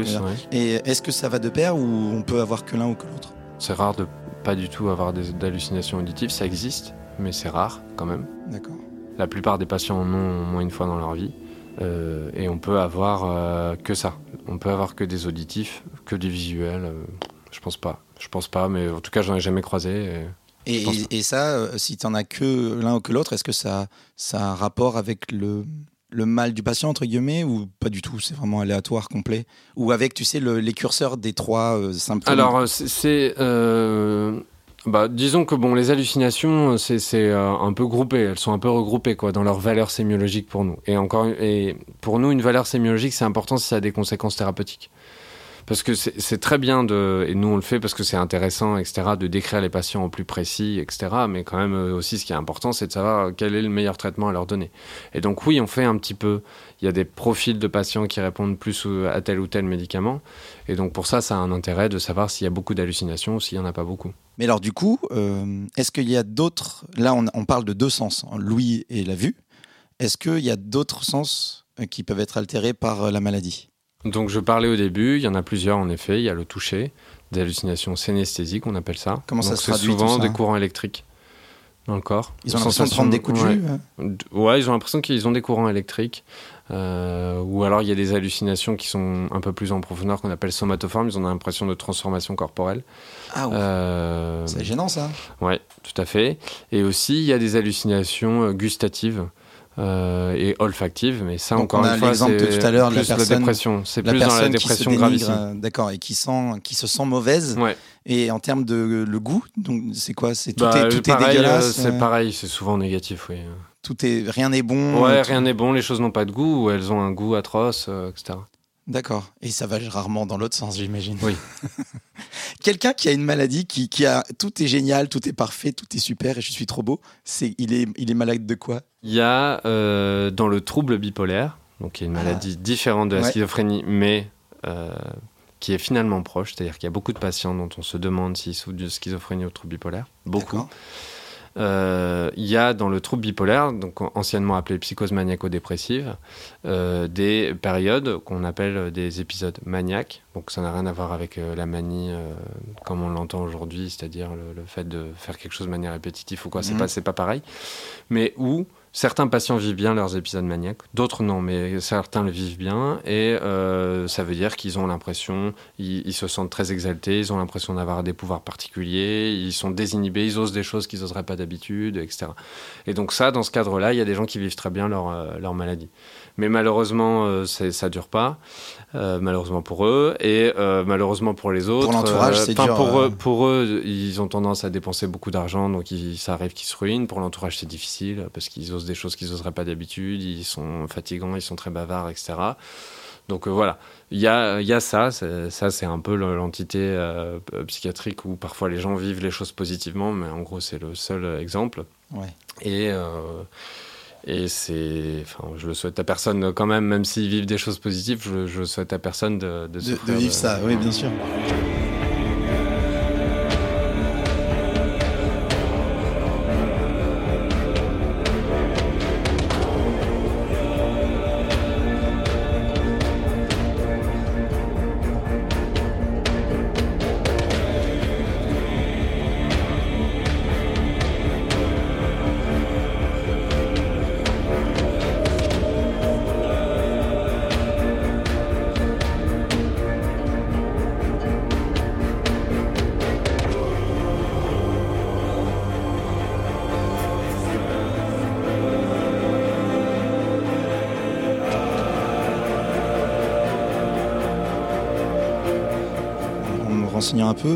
J'ai pas de, tu sais, de grands cas de schizophrénie euh, médiatisés ou comme ça, à part ce fameux mec euh, américain, je sais plus, qui avait 37 euh, personnalités, ce genre de, tu vois, il y a un film d'ailleurs qui a été fait il y a pas longtemps, qui, qui, est pas très très bien, voilà, Monsieur Night Shyamalan. Donc ça c'est super impressionnant parce que y a, ça donne une, histoire. Apparemment le mec parlait des langues qu'il avait jamais, il avait jamais eu accès à, ces langues-là et tout ça. Et, et je me dis bon là, alors il y, a, des bastons entre chercheurs et machin pour savoir est-ce que c'est vrai ou pas. Mais euh, est-ce que là on est dans le show Est-ce que les, malades euh, au quotidien, on est dans quel degré de Juste pour reparler des personnalités multiples, qui est une des représentations euh, aussi totalement erronée de la schizophrénie. Alors, moi, mon, enfin, mon hypothèse, ce qui n'est pas seulement la mienne, c'est que en fait, les gens qui parlaient à leur voix, qui répondaient à leur voix, qui parlaient tout seuls, on a pu dire peut-être qu'ils avaient des doubles personnalités. Je sais pas pourquoi on, en est arrivé à dire en fait la schizophrénie c'est une double personnalité. Ça n'a rien à voir avec ça. Euh, dans les livres, en effet, on parle de personnalités multiples, mais dans les livres. Et euh, je connais personne qui, j'en ai pas vu moi-même, et je connais personne qui en a vu. Donc vraiment, c'est une quelque chose de complètement anecdotique, euh, je pense. D'accord. Parce qu'il y a, j'ai l'impression que dans le, le monde culturel, tu vois, bouquins, cinéma, euh, séries, bidule, ça, c'est, enfin, ça prend une grosse place parce que en tant qu'outil narratif, c'est pratique d'avoir un personnage. Euh, donc euh, effectivement, on a, je me suis fait une petite liste. on a bah, Fight Club, David Fincher, merci, mon amour de ma vie. On a Black Swan, on a Split, donc le fameux film. On a Full Irene avec Jim Carrey. On a Un homme d'exception, on en a déjà parlé. Il y a, il y a des séries sur France 2. Ils ont fait double jeu là dernièrement, qui est vraiment ça, une, une petite fliquette qui a un, un, copain imaginaire qui l'aide à résoudre des, des affaires. Enfin voilà, il y a plein plein d'exemples. Mais ça, pour toi, c'est à côté de la plaque ou Oui. Ah oui, d'accord. Oui, oui, oui, complètement, oui. Ah, c'est drôle parce que là, t'es en train de casser tout un mythe de ma vie. Euh... Non, non, mais c'est pas grave. Après, dans les films dont tu as parlé, il y a... faudrait nuancer quand même. Bon, J'imagine que. Vas-y, vas-y. Non, mais bah, par exemple, Black Swan, c'est un peu différent des autres. Euh... Oui. Euh... oui. C'est un peu l'envahissement. Euh... Elle, elle, se balade pas avec. C'est euh, pas totalement. Ce que je veux dire, c'est que dans Black Swan, c'est il y a des choses qui peuvent être intéressantes du point de vue de la représentation de ce que vivent les patients qui souffrent de schizophrénie, je pense. Euh, dans, l'altération des réalités. Euh, voilà, c'est ça. Dans l'altération de la réalité, notamment euh, dans, dans, la transformation du corps, des, choses comme ça. mais Fight Club, par exemple, enfin pas du tout. Pas du tout. Euh, le mec a un copain et il donne la bière et il tombe par terre. Quoi. Et c'est Brad Pitt en plus. le mec qui t'a un copain autant que ce soit Brad Pitt en mode beau gosse. Euh, oui, pour toi, c'est vraiment un outil que les scénaristes et les auteurs utilisent. Euh. D'accord. Et, et, pourquoi est-ce qu'il n'y a pas de. Pourquoi personne dit que c'est pas vrai? Enfin, que, que ça que ça n'a aucune validité scientifique en fait? Parce que tout le monde s'en fout ou parce que la communauté scientifique, toi tu te balades avec des mecs qui disent Alors j'ai un certain nombre de collègues qui passent leur temps à lutter contre la stigmatisation de la schizophrénie, c'est leur euh, c'est leur cheval de bataille. Ouais. Euh, Ils s'attaquent à quoi du coup? Aux représentations, notamment euh, en, sur la violence notamment. Euh, c'est aussi euh, d'eux que ça vient qu'on on ne dit pas schizophrène, etc. Donc euh, voilà, il y a même il y a une initiative à Lille où j'ai fait une partie de mes études de partenariat entre les, les, les, psychiatres et les étudiants en psychiatrie et une école de journalisme pour travailler un peu sur les termes parce qu'en fait il y a un terme, le terme schizophrène, on l'utilise énormément dans le journalisme français pour désigner euh, toute personne qui a une, euh, un comportement, notamment en politique, un peu incohérent quand il pense quelque chose mais qui fait quelque chose d'autre, etc. Alors qu'ils sont juste de mauvaise foi. C'est pas si compliqué, les gars.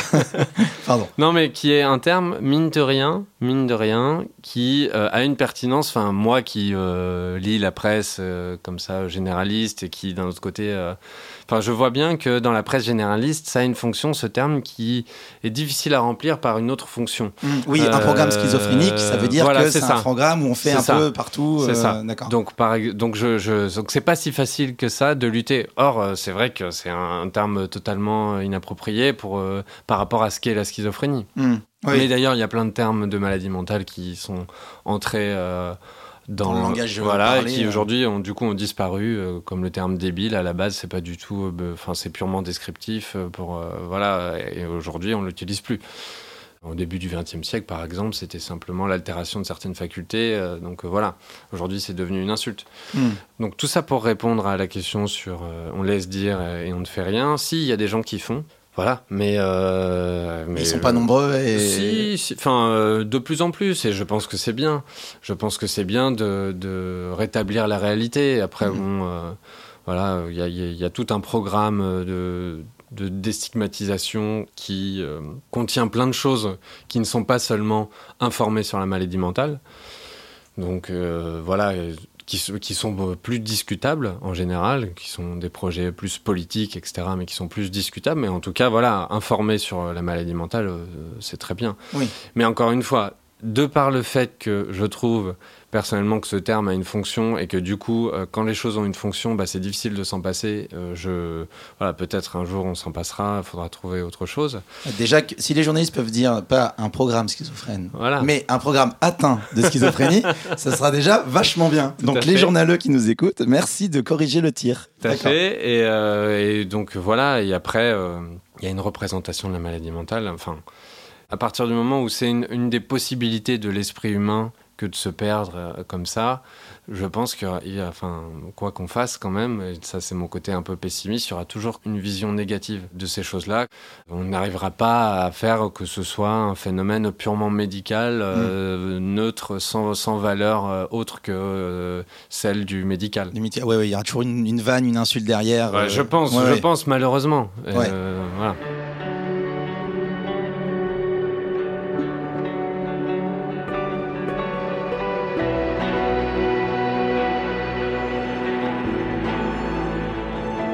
Est-ce qu'on découvre encore des, formes de schizophrénie Ou est-ce que c'est une maladie qui est, tu vois, tu nous as dit il y a trois symptômes, poum poum poum, c'est assez carré. Dans ce carré-là, ça peut se balader partout. Mais est-ce qu'on a des trucs qui sont en dehors du carré? Il y a beaucoup de travaux là-dessus. Déjà, l'histoire de la psychiatrie, c'est l'histoire des classifications et classifications des maladies mentales, comment elles sont décrites, comment elles sont définies les unes par rapport aux autres. Hein, par exemple, euh, il y a un, psychiatre de début du siècle, début du XXe, qui s'appelait Créplin, qui euh, a euh, séparé la psychose maniaco-dépressive de la démence précoce, qui un peu plus tard s'appellera la schizophrénie. Donc on appelle ça la dichotomie créplinienne. C'est lui qui a créé cette séparation entre les deux. C'est un truc majeur de l'histoire de la psychiatrie. Euh, donc il a créé ça, il a, il a divisé ça en, publiant une classification de, des maladies mentales selon lui. Et, euh, voilà, et cette, cette, dichotomie, elle a été depuis reprise et elle est encore euh, reprise dans les classifications modernes. Donc bon, déjà, on pourrait faire l'histoire de la psychiatrie à partir des classifications et c'est une histoire qui est toujours en mouvement. Et aujourd'hui, les mouvements, enfin, il y a une, grande critique qui est portée par un des chercheurs phares de la schizophrénie, un Hollandais qui s'appelle Jim Vanos, qui pense qu'il faut faire disparaître cette maladie.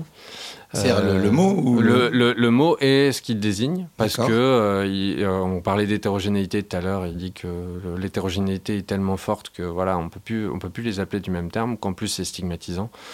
Donc, enfin, c'est un peu, c'est deux de ses principaux arguments phares. Après, il en a d'autres. Et euh, donc, euh, et lui, son mouvement à lui, c'est plus dans l'ordre du regroupement avec d'autres maladies. En gros, il voudrait regrouper euh, différentes maladies ensemble pour ensuite pouvoir les préciser et mettre des caractéristiques très particulières, ce qui fait en sorte que il y aurait un terme générique et après il y aurait une classification. En fait, c'est un peu calqué sur la classification TNM dans les cancers. En gros, T, c'est euh, la taille de la tumeur. N, c'est euh, l'atteinte ganglionnaire ou pas. Et M, c'est est-ce qu'il y a ou pas des métastases. Donc, sous-entendu, avoir un cancer, par exemple, un cancer. de la prostate, bah, c'est pas du tout pareil si c'est un cancer qui est ultra localisé ou si c'est un cancer où il y a déjà des métastases. Et pour faire la différence, on, utilise la classification TNM. Et en gros, voilà, ce, ce, ce mouvement voudrait calquer ça pour qu'on ait une précision plus importante dans nos diagnostics que schizophrénie qui pour eux est un peu un fourre-tout D'accord. Euh, et du coup, il y a d'autres. Euh, est-ce qu'il y a des patients qui arrivent et tu dis, j'ai jamais vu ça? Pas, pas, en termes de puissance, hein, mais en, termes de ouais, je, là il y a un symptôme. Cette association de symptômes, on, on, on l'a on l'a jamais vu par exemple. Alors, ouais. non, les symptômes nouveaux, franchement, j'y crois pas trop. Mais par contre, des associations de symptômes, oui, ça nous arrive souvent. Et euh, au centre expert, par exemple, où on voit des patients particuliers, on a parfois des patients euh, qui sont euh, très difficiles à décrire d'un point de vue des classifications modernes. Ils ne correspondent pas forcément en tout cas pas immédiatement, à euh, une maladie pour ça qu'on les envoie. Oui, tout à fait. Hmm. Mais parfois, c'est parfois, voilà, parfois c'est vraiment difficile de, de, répondre à ces questions parce qu'ils correspondent pas, à, voilà.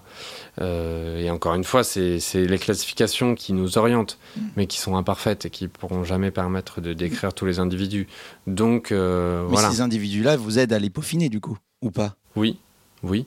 Mais après, il y a des individus qui ont des tableaux cliniques tellement particuliers que les faire rentrer euh, dans Que une un classification, cas, euh, euh, c'est, ça sert à rien au bout d'un moment en plus.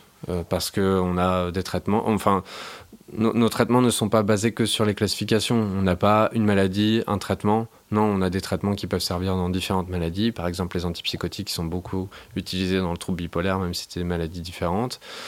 Donc euh, voilà. Euh, et euh, on peut discuter des heures, c'est très intéressant et je, je suis le premier à le faire, mais euh, on peut pas toujours modifier la classification. Ouais, pour chaque patient. Et euh, est-ce qu'il existe des petites formes, petites entre guillemets, formes de schizophrénie? Donc moi, j'ai donné l'exemple de, de- des amis imaginaires des enfants, par exemple. Est-ce que Alors les amis imaginaires, c'est un phénomène différent, c'est pas de la schizophrénie. Bah, D'ailleurs, la plupart du temps, c'est transitoire, c'est contrôlé par le- l'enfant, il le convoque ou pas. c'est de la grosse imagination, Euh, quoi. Voilà, c'est de l'imagination, donc euh, voilà, c'est pas c'est pas la même chose. Euh, et mais par contre, il y a des formes légères. Il y a des patients qui font un seul épisode psychotique, on appelle ça, parce que théoriquement, pour dire qu'il y a une schizophrénie, il faut que les symptômes durent au moins six mois d'affilée. Euh, et il y a des patients qui font un épisode psychotique pendant un ou deux mois et qui après n'en font plus derrière. Ça existe, donc on pourrait appeler ça une mini-forme de schizophrénie. Euh, et puis même, il y a des patients qui ont une schizophrénie avec très peu de symptômes, notamment quand ils ont été bien pris en charge dès le début de leur maladie. Ça favorise euh, ça. Et qui ont très peu de symptômes, qui, euh, quand ils arrêtent le traitement, les, symptômes reviennent, mais quand ils le prennent, ont une vie normale, ils peuvent travailler, etc. Moi, au centre expert, je vois des patients qui travaillent, qui ont toutes sortes de postes, plus ou moins prestigieux, et qui arrivent à travailler. Ils ont une fragilité. Ils ont euh, parfois des difficultés que les autres n'ont pas, mais ils s'en sortent. On n'a pas tous des fragilités et des difficultés, mais sont... il y en a plein. Il y a plein de cas Oui. de situations où les gens ont des difficultés, des fragilités, et ils s'en sortent très bien parce qu'ils sont aidés d'une quelconque façon, que ce soit des cachetons ou autres. hein. Donc euh, voilà, ben, c'est plutôt positif euh, comme, comme constat. Et d'ailleurs, à la fin de- du jeu, le personnage chinois arrive à accepter sa maladie en fait. Et c'est ça qui est, qui est rigolo, euh, c'est que on joue pas, euh, le personnage ne sauve rien. Euh, son copain est mort, euh, toute sa famille est morte, mais elle a vaincu sa maladie dans le sens où elle, elle va jamais guérir, mais elle va accepter de vivre avec. Et, euh, je trouve ça plutôt couillu comme conclusion sur un jeu comme ça. Et donc, bah, c'est là-dessus qu'on va quitter Sénois et sa maladie.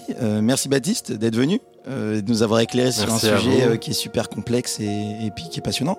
Alors évidemment, dans ce podcast, on est sur des sujets pareils, on peut pas être exhaustif du tout. Euh, mais si ça vous J'ai pas intéresse, cette prétention. non, bah, et puis nous non plus. Euh, si ça vous intéresse, déjà, euh, jouez au jeu. Vous pouvez jouer au jeu parce que c'est vraiment euh, quelque chose d'assez intéressant à faire. Et dans, il y a un making of qui s'appelle Hellblade Sénoise Psychosis. Excusez-moi pour mon accent. Euh, qui est un documentaire con- consacré sur la création du jeu et euh, donc qui revient sur euh, toute l'équipe de développement et comment ils ont été suivis avec des psychologues et des psychiatres pour justement ne pas trahir les vérités médicales en faisant le jeu.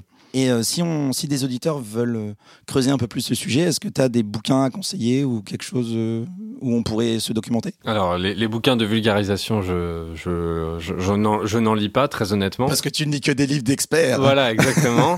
Mais je, je, je, je sais que Nicolas Franck, le professeur Nicolas Franck, en fait notamment un qui s'appelle la, la- la schizophrénie, euh, la reconnaître et la soigner. Je crois que c'est chez Odile Jacob et je pense que c'est quelqu'un qui, qui fait les choses très bien. J'ai lu l'année dernière un très bon livre, euh, très triste mais très bon, d'une Colombienne qui parle de son fils qui se suicide. Euh, mais c'est vraiment un livre magnifique. Euh, C'est un témoignage, ouais, c'est pas une fiction? fait. Oui, mais de quelqu'un qu'en plus euh, qui écrit très bien. Donc, euh, enfin, c'est vrai, c'est pas très long, donc c'est vraiment un super livre. euh, Il s'appelle très triste. Ça s'appelle, ça s'appelle Ce qui n'a pas de nom, et l'auteur s'appelle Piedad Bonnet.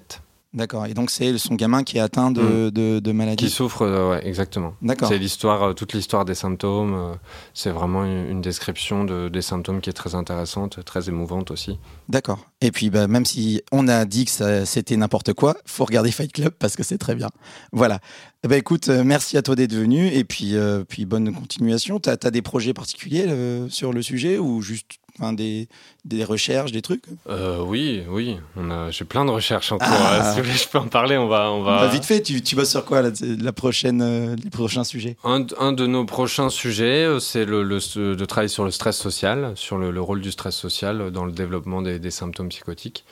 Euh, chez, euh, encore, en population générale, c'est-à-dire, euh, je vous ai parlé un petit peu des gens qui pouvaient avoir des symptômes de schizophrénie sans avoir la schizophrénie complète en population générale.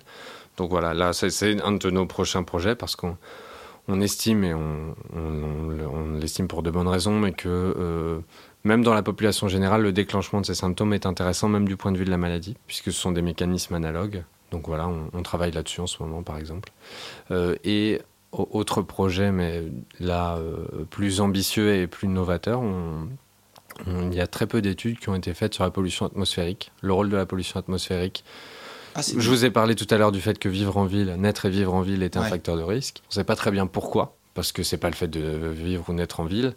Euh, ne- Ça pourrait venir de la- ça pourrait venir du stress social, du fait d'être de naître en ville, mais ça pourrait aussi être euh, à cause du- de la pollution atmosphérique. C'est une des hypothèses.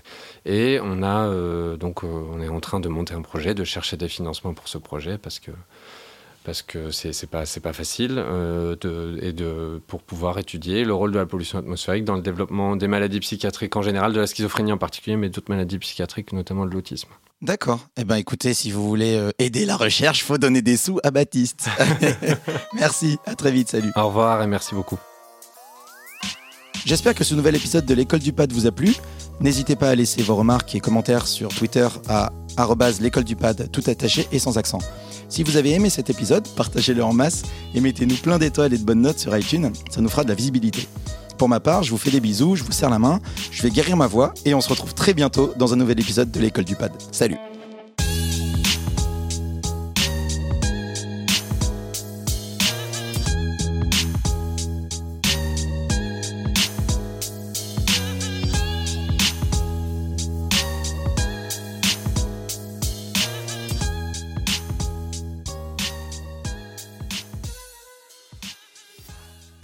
mukashimukashi.audio